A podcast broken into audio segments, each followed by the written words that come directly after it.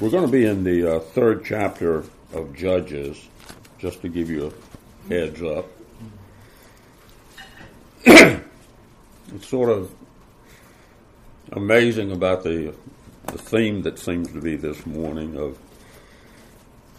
of sin and examine yourself and see where you are.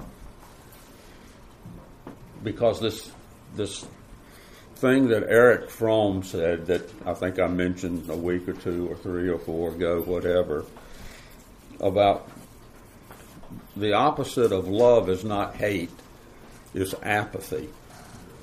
And so often that's the truth. Maybe not all the time, but I think it's very true for a lot of Christians.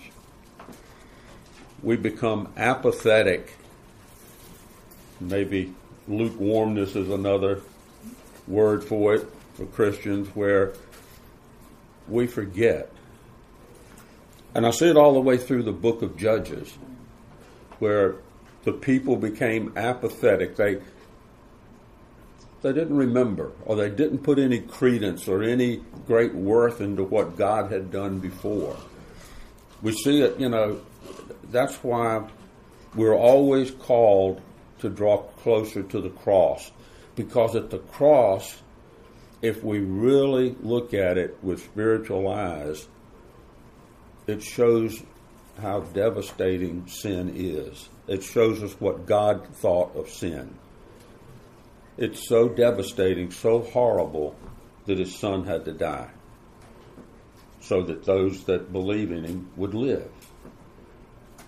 And if you don't, then that sin is still heaped upon you and it will destroy you eternally. Um, that's why, and we become apathetic in things like communion. Because, you know, one of the key words in communion is remember. Don't forget what Jesus has done. Don't forget the cross. Don't forget his life. Because if you do, the danger is extreme. You will forget what he came to do. You will forget what he did. You will forget the devastation and the horror of sin, and you will think it's a little thing.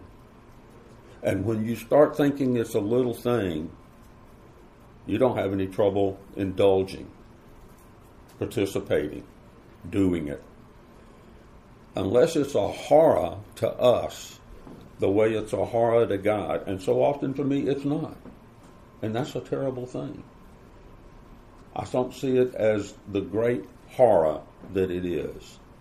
And the cross reminds us of that. And communion reminds us of that if we will stop and really dwell on it. So I understand what's being said, and I hope that I can understand it in the depth of my heart rather than in my head, that I don't lose it, because so often we lose it. And again, in the book of Judges, they lost it constantly. Now, sometimes we forget that the book of Judges covers about a 330 or so period of time, so it's not like God did a wonderful thing today and they forgot it tomorrow. But as time goes on, it fades. And that's why we always say that miracles are not the thing that's going to make you believe, because you're going to forget.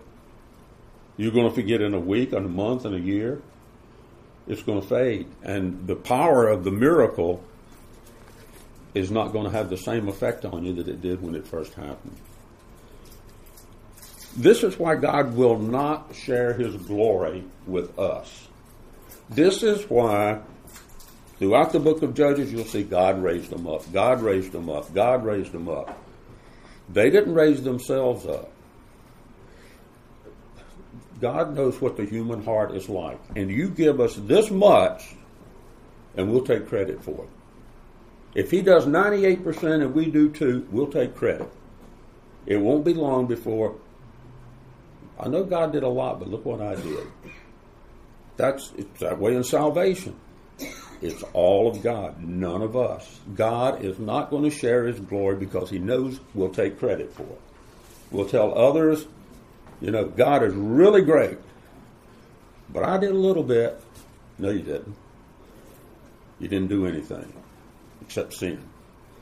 He's not going to share his glory with anybody because he knows what our heart's like. You know, history is um, supposed to teach us valuable lessons to keep us from making the same mistakes over and over again that earlier generations made. And Paul recognizes this in 1 Corinthians 10 1 through 3. When um,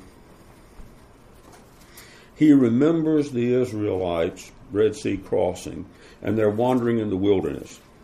In verse 6 of 2 Corinthians 10, he says, Now these things occurred as examples to keep us from setting our hearts on evil things as they did. These things happened as examples. These things in the book of Judges also happened as examples. We got a whole book showing us the consequences of disobeying God and never learning, but continuing to walk in sinful behavior. Just as a brief recap, I'm going to read a couple of verses out of the second chapter. In chapter 2, verses 11 through 13, say, Then the sons of Israel did evil in the sight of the Lord and served the Baals. And they forsook the Lord their God, the God of their fathers, who had brought them out of the land of Egypt, and followed other gods from among the gods of the people who were around them, and bowed themselves down to them Thus they provoked the Lord to anger. So they forsook the Lord and served Baal and the Ashtaroth, the female deities. So that's what they did. If we've learned anything from the first chapters, the first two chapters of Judges, it's that sin is always a serious matter to the children of God. And if we don't deal decisively with sin, our lives are never going to experience the fullness of God's blessing. It's, the other day, I was sitting on the porch, and Anastasia came home from work. And she says, Dad, I was listening to this radio program, this Christian radio program, and I don't understand something. She said, there was a call in, and the person on the, the on the uh, program was answering questions, and the caller said, and you have to understand, all I know is what she told me. And sometimes she doesn't get things exactly right. And I told her that. So, anyway, she says that the caller said something about a friend smoked all the time and cursed, but called, but called himself a Christian. Was he going to go to hell? And evidently, the person that was answering the question said yes, that, that he would go to hell for that. Now, again, you have to understand, I may not have gotten the whole story, I just got her version. But I said, Anastasia, that's not so.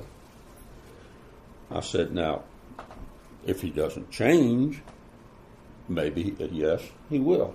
I said, but I said, you have to understand that what's in a person's heart's what comes out of their mouth. So if this characterizes his life and he keeps doing it, then he's in great, great danger.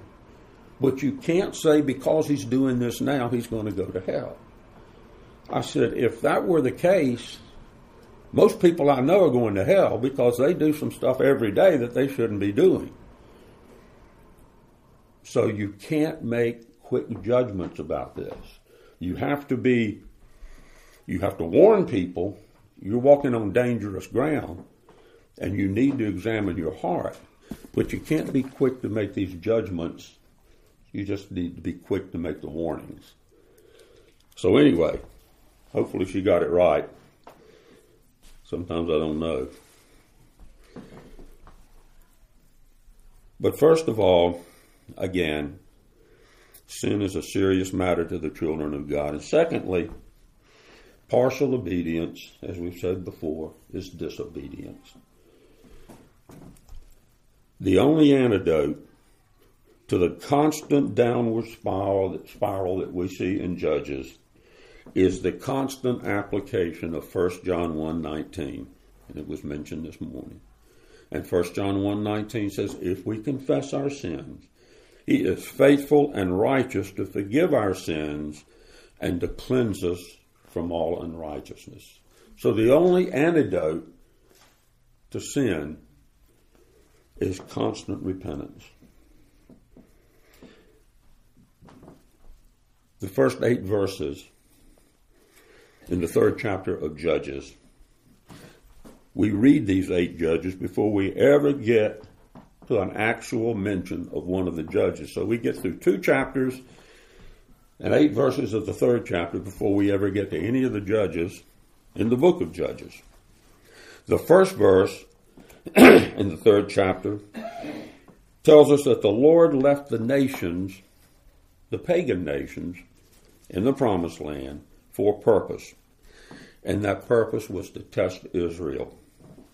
First, to see how they were going to react to the temptations that these pagan nations provided and provoked them to day after day. And secondly, to teach Israel how to fight.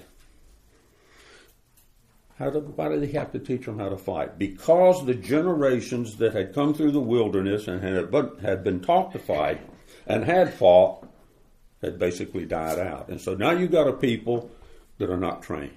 They don't know how to fight. So they're going to learn how to fight because they have to learn how to fight because they've got all these pagan nations around them, provoking them daily. Israel had come into the promised land with a mandate from God, with a command from God to drive out the Canaanites and to claim it as God's gift to them. The fact that the Canaanites are still there represents a test for them. Are they going to accept the Lord as their king or not? Are they going to obey the covenant of God for his people, or are they going to make a covenant with the Canaanites and with the Canaanite gods? So the test is obedience to God to drive out the Canaanites and obey all the commandments that their ancestors were given through Moses. This is what you get in the first four verses. Verses 5 and 6 in the third chapter read The sons of Israel lived among the Canaanites, the Hittites, the Amorites, the Perizzites, the Hivites, and the Jebusites. Does that help you? So they took their daughters for themselves as wives, and gave their own daughters to their sons, and served their gods. This is what they did. They lived among all these pagan tribes, and they intermarried.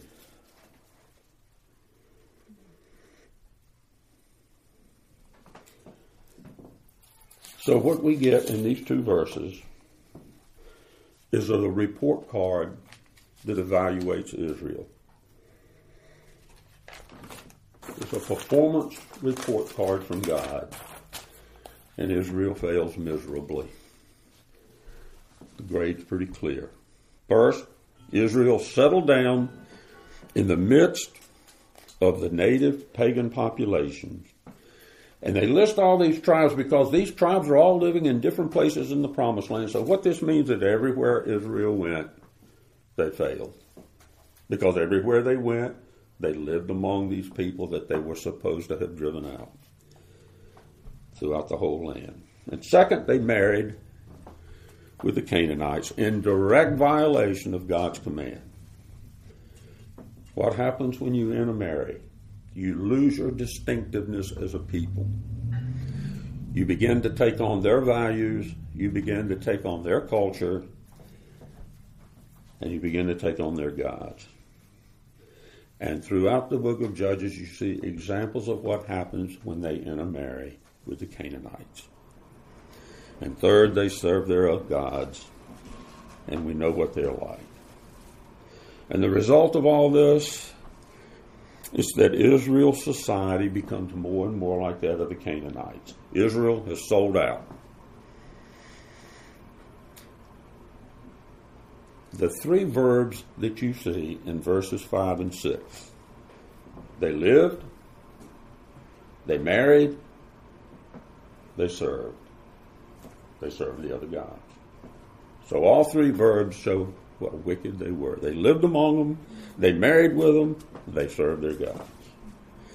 Peaceful coexistence with the world leads to cohabitation, it leads to an alliance with the world, and it leads to meshing with their religious beliefs. Theirs become yours, yours rarely become theirs. Many times it appears that the nation of Israel is determined to destroy themselves. But God has chosen Israel to be the instrument of his blessing, and he is not going to let them die out and disappear, no matter how badly they do. God chose them. They're going to go through some awful things. All of them are not going to be saved, but he's not going to let them die and completely disappear. Verses 7 and 8 says, The sons of Israel did what was evil in the sight of the Lord and forgot the Lord their God and served the Baals and the Ashtaroth. Then the anger of the Lord was kindled against Israel so that he sold them into the hands of Cush Rishathaim, king of Mesopotamia, and the third sons of Israel served Cushan Rishathaim for eight years. They did evil. God sold them. He turned them over to this nation, to this king, this pagan king.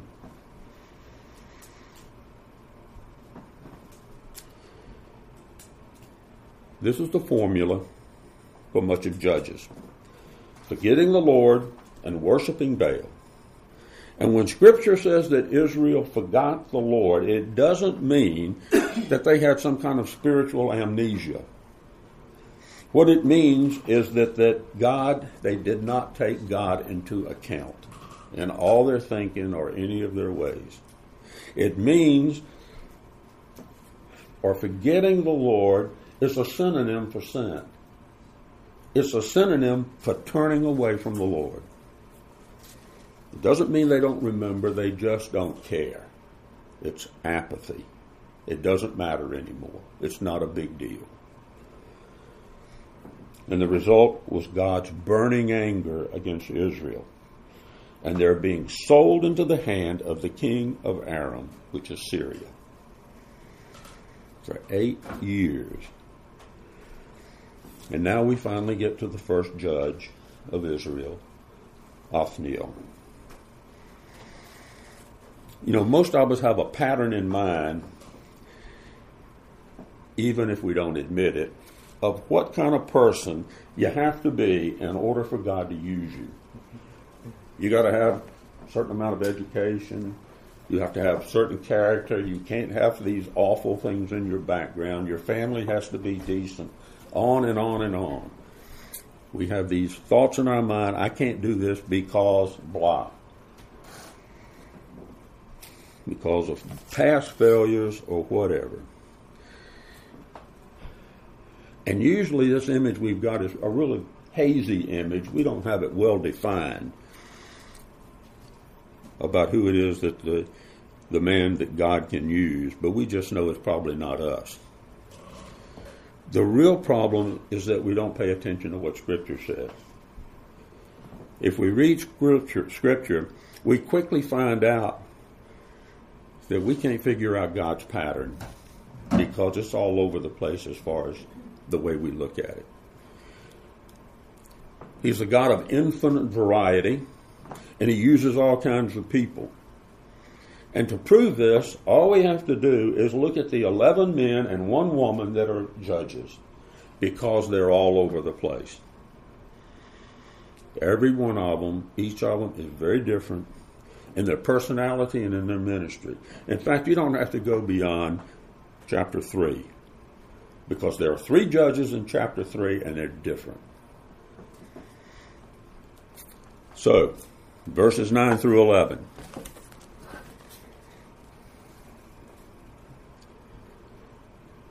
When the sons of Israel cried to the Lord, the Lord raised up a deliverer for the sons of Israel to deliver them.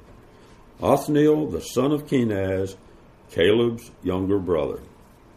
The Spirit of the Lord came upon him, and he judged Israel.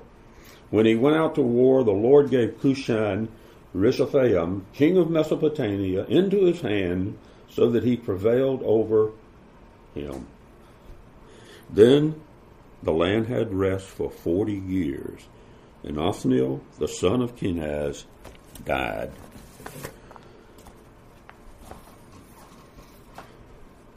Israel's under the domin- domination of this king of Mesopotamia, this king of Aram, this king of Syria, for eight years. Rishathaim means double wickedness. Now, how would you like to have a name that means double wickedness? This ought to give you an indication of what this guy was like.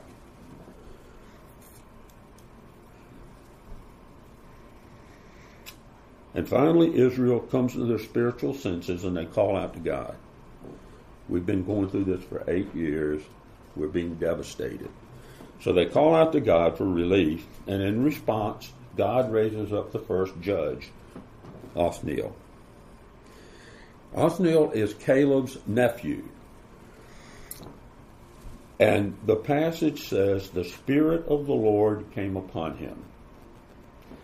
Now, Othniel had a privilege that most people don't have. He grew up in a family that was famous. If you remember, Caleb and Joshua, Joshua were the only two people that said, we can go in and take this land, and all the rest of the spies said we can't do it. But anyway, God blessed Joshua and Caleb above everybody else. Now they're in the land that they're in right now. Caleb's, excuse me, Othniel's parents are surely dead because everyone from that generation died in the wilderness except Caleb and Joshua. So Caleb more than likely raised his nephew.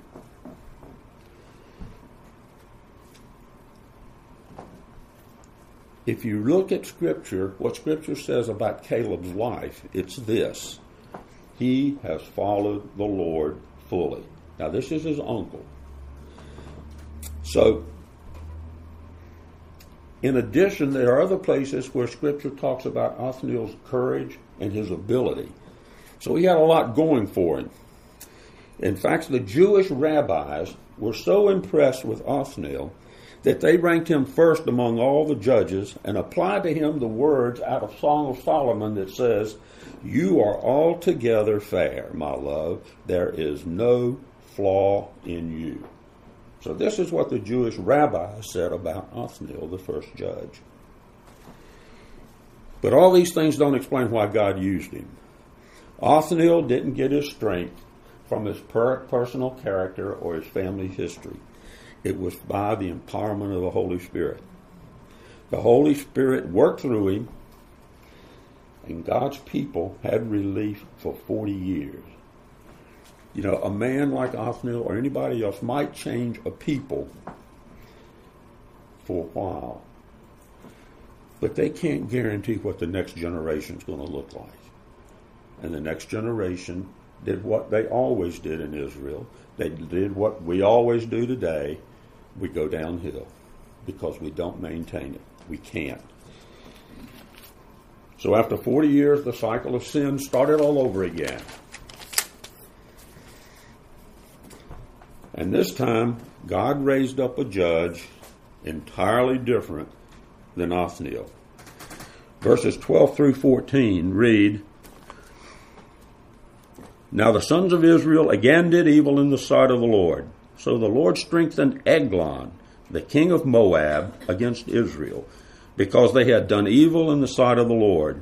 And he gathered to himself the sons of Ammon and Amalek, and he went and defeated Israel, and they possessed the city of the palm trees. The sons of Israel served Eglon, the king of Moab, 18 years. You see how the progression? The first time they served this rotten king for eight years. Then they had peace for 40. They went back and now they're serving 18 years under this new rotten king that oppresses them. You know, there's a world of difference between repentance and regret, as you well know. True repentance affects our heart and brings about a deep change. Regret is just sorry for what happened. There's, we're sorry for the situation that sin has caused, and as soon as the situation changes, we go right back to where we were before because there's been no change in the heart.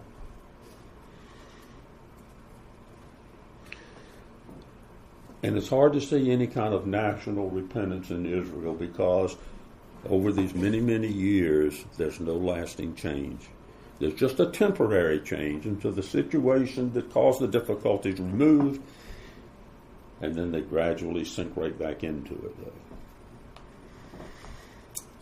This time Israel's under the bondage to Eglon, the king of Moab. And we see that God is the one that brought this about. The verse says, The Lord strengthened Eglon. So here it is God is strengthening this pagan king to subjugate Israel. Back in verse 8, we read, God sold them into the hands of Cushan. What's going on? God is taking these pagan kings and raising them up to punish his people because of their sin. It's all of God. All of it's God. God's the one that raises up these foreign kings. He's the one that raises up deliverers to get rid of these foreign kings. Because these foreign kings are punishing his people and they go further than what God wants, and then he punishes these foreign kings. So you either do right in the sight of God or God takes care of it, whether it's his people or somebody else. Sin is sin. It's the hand of God in judgment on the sin of his people. They didn't want to serve God, so they ended up serving this pagan king. That's what happens. You're always going to reap what you sow. Eglon, the Moabite, linked himself with these other tribes, these other sects. Amnon, Ammon really,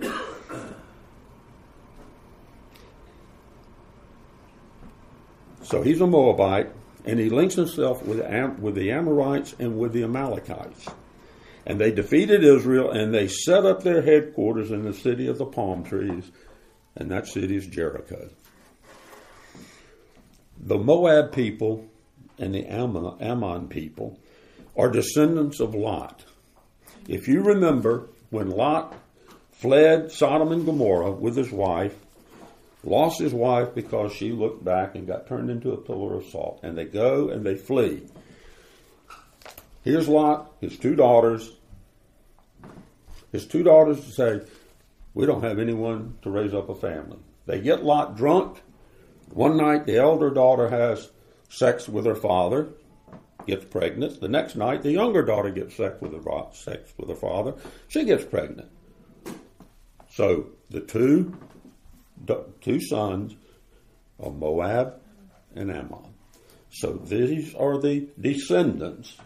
So there are distant relatives of Israel. And the Amalekites have always been enemies of Israel. So these are the people that have this alliance together that are subjugating Israel for 18 years.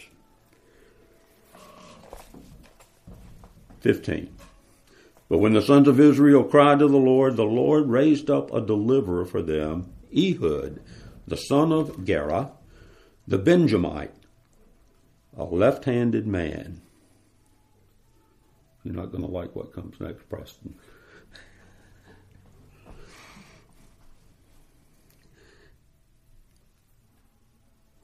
And the sons of Israel sent tribute to him to Eglon, the king of Moab. Ehud made himself a sword which was which had two edges, a cubit in length, and he bound it on his right thigh under his cloak he presented the tribute to Eglon, king of Moab. Now, Eglon was a very fat man. It came about when he had finished presenting the tribute Then he went away the people who had he sent away the people who had carried the tribute. But he himself turned back from the idols which were at Gilgal and said, I have a secret message for you, O king. And he said, Keep silence. And all who attended him left him. Ehud came to him while he was sitting alone in his own roof chamber, in his cool roof chamber. And Ehud said, I have a message from God for you. And he arose from his seat. Ehud stretched out his left hand and took the sword from his right thigh and thrust it into his belly. The handle also went in after the blade, and the fat closed over the blade, for he did not draw out the sword out of his belly. And the refuge came, refuse came out. This is even more graphic in the original language than it is in the English.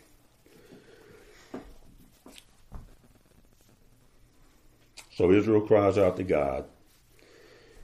And out of sheer grace, God answers them and sends them a deliverer. Ehud, a left handed man.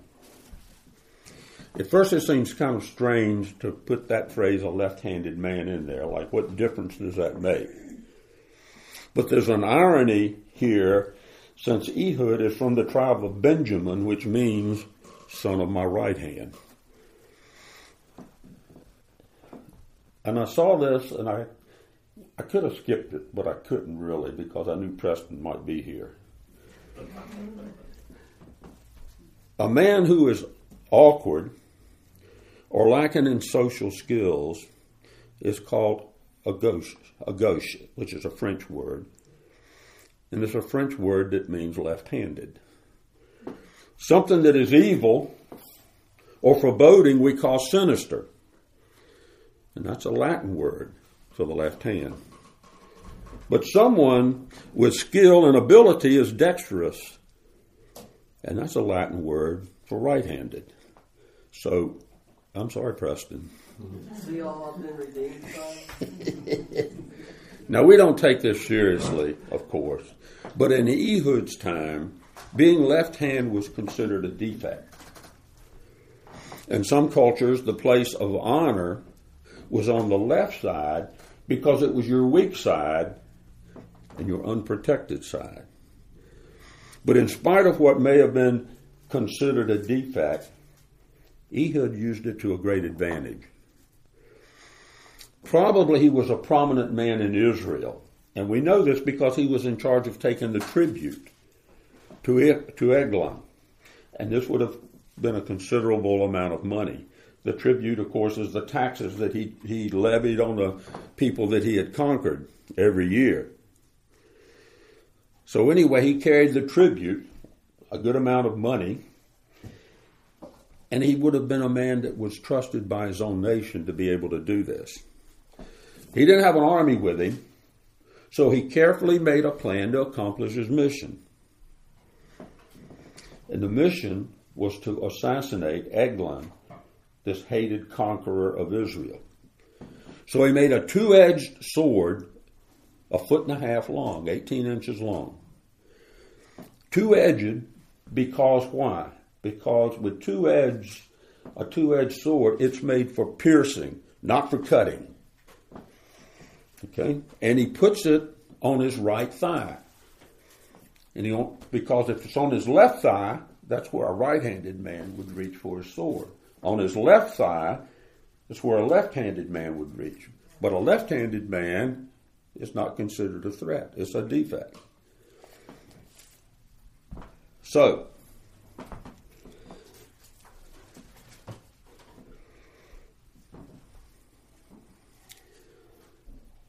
the king would not have suspected any assault from someone that had a defect in his right hand. Additionally, the sword like I said, normally would have been on his left side. That's where everybody carried it, and obviously there's no sword there.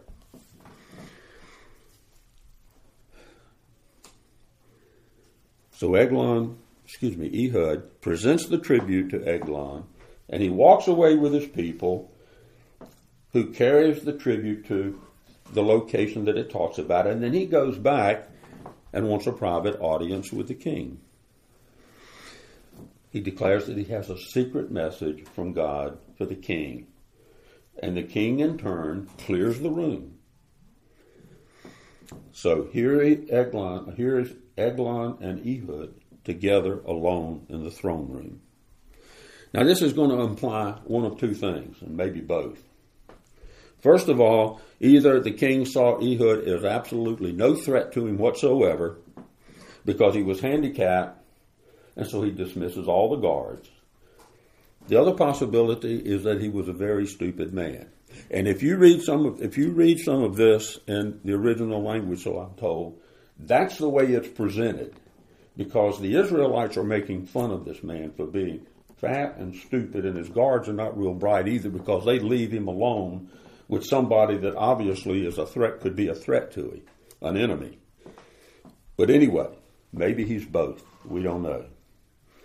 But at any rate, Ehud declares that he has a message for God from the king, and the king gets up and moves toward him, and Ehud takes the sword and plunges it into the king's belly. And he plunges it in so far that the fat covers the haft of the sword and he can't pull it out, so he leaves it there. Verses 23 through 30 read Then Ehud went out into the vestibule and shut the doors of the roof chamber behind him and locked them. Then he had gone out, or when he had gone out, his servants came and looked, and behold, the doors of the roof chamber were locked. And they said, He is only relieving himself in the cool room. They waited until they became anxious, but behold, he did not open the doors of the roof chamber. Therefore they took the key and opened them, and behold, their master had fallen to the floor dead. Now Ehud escaped while they were delaying, and he passed by the idols and escaped to Seirah. It came about when he had arrived that he blew the trumpet in the hill country of Ephraim and the sons of Israel went down with him from the hill country. And he was in front of them. And he said to them, Pursue them, for the Lord has given your enemies, the Moabites, into your hands. So they went down after him and seized the, seized the fords of the Jordan opposite Moab and did not allow anyone to cross. They struck down at that time about 10,000 Moabites, all robust and valiant men, and no one escaped. So Moab was subdued that day under the hand of Israel, and that and the land was undisturbed for eighty years.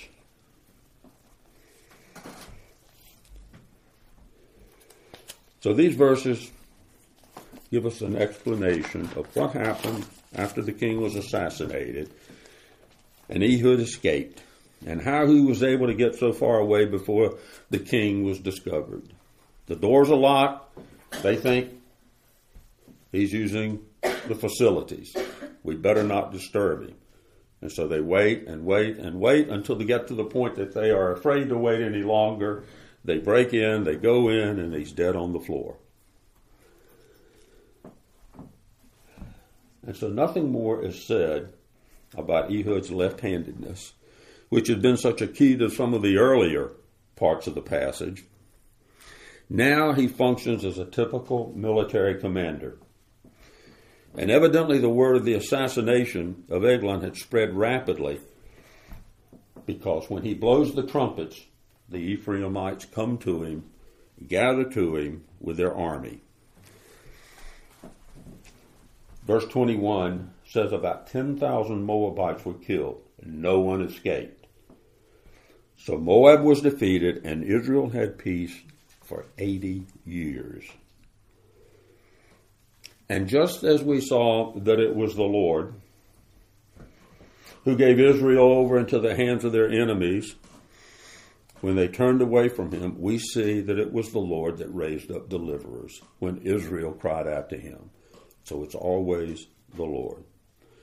Verse 9 says the Lord raised up Othniel to deliver Israel. And verse 15 tells us it was the Lord who raised up Ehud to deliver Israel.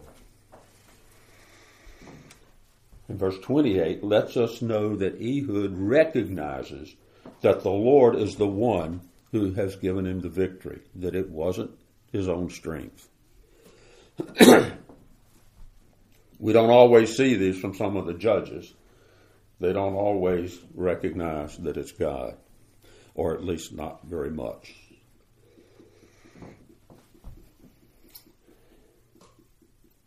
Ehud knows that it was not his cleverness, it was not his great competency as a military leader, but it was the power of God that caused Moab to be plundered. It produced the results. And God has been yet again gracious to an undeserving people. Finally, in verse 31, it tells us about the next judge, Shamgar. And Scripture gives him one whole verse. And it reads After him came Shamgar the son of Anath, who struck down 600 Philistines with an ox goad, and he also saved Israel. Now, what we can get out of this one verse shows you the variety of the Lord, that He's not stuck in a pattern, that He can use anyone. What we know is that Shamgar lived at a time when the Philistines were beginning to have a presence in Israel. Later on, they became a great threat. But here, they're a threat, but not the threat that they became later. And what's interesting is that Shamgar is not a Hebrew name. It's a Canaanite name. And his father's name is Anath. And Anath is the name of a Canaanite god. It's the name of the Canaanite god of sex and power. And sex and war and power. So likely he was a convert to the Lord, a Canaanite that was a convert. He was also probably a peasant because his weapon was an ox goad. And an ox goad is a piece of wood, a stick, or whatever, about six to eight foot long that's got um, a sharp point on one end and a cutting edge on the other to use to clean the plow. And this is what he used to kill 600 Philistines. Peasants used this when they were driving their oxen. So, what do we see in Judges? We see the sovereignty of God on display. It pervades the whole book, from the beginning to the end. Even in and through Israel's rebellion, God is faithfully working out his purposes on their behalf. Israel is a covenant people of God. He's not going to let them go. Severely discipline them? Yes. Is he going to be really rough on them for sinning? Yes. But abandon them finally? No, he will not. And it's exactly the way with the church. Sin brings chastisement, sometimes severe chastisement, but he's never going to abandon the church. Finally, Hebrews 13, 5 and 6 reads this Keep your life free from the love of money, and be content with what you have, for he has said, I will never leave you nor forsake you. So we can confidently say, The Lord is my helper. I will not fear. What can man do to me? Let's pray.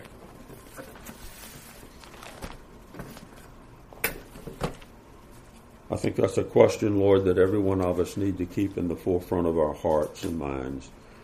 What can man do to me? Am I going to be concerned about what's right in the side of the world when the world tells us to do things that are contrary to what you've called us to do and be?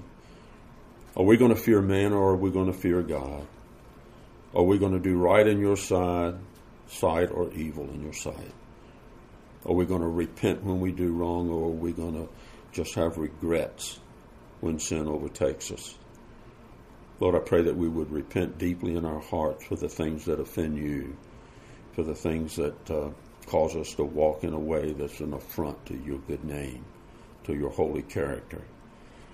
And Jesus, I just pray that uh, all of us would truly ask you what's your plan for our life now and that it would be a delight to our souls. We ask it in the name of Jesus. Amen.